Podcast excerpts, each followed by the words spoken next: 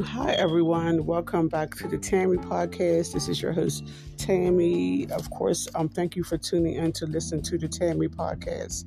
Uh, which material do you prefer on your living room floor? Do you prefer wood floor, flooring, carpet, or tiles? My preference would be wood flooring, especially if you have um, children, if you have pets, if you have a lot of visitors coming in and out of your house they'll be better to have wood flooring.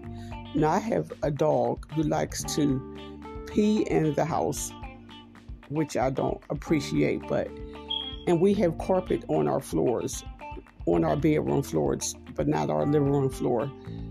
It would be so much easier to have hardwood floor. So that's what that way the um, urine stains wouldn't like sticking to the material. It'll be easy just you know just to mop it up and just to spray it and keep on moving. So that's why it's better to have hardwood floor.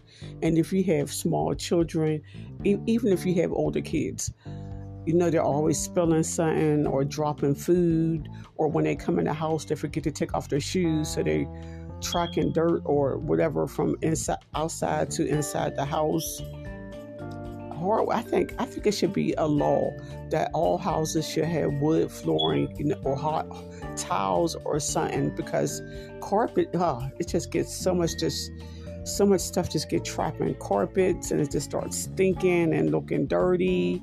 You really have to be on top of that if you have um, carpet in your house to make sure that you keep it clean often professionally or if you don't get it professionally clean just clean it yourself very often. So, which do you prefer? What material do you prefer on your floors, or what materials do you have on your floor? Okay, everyone, thank you for listening to the Tammy podcast.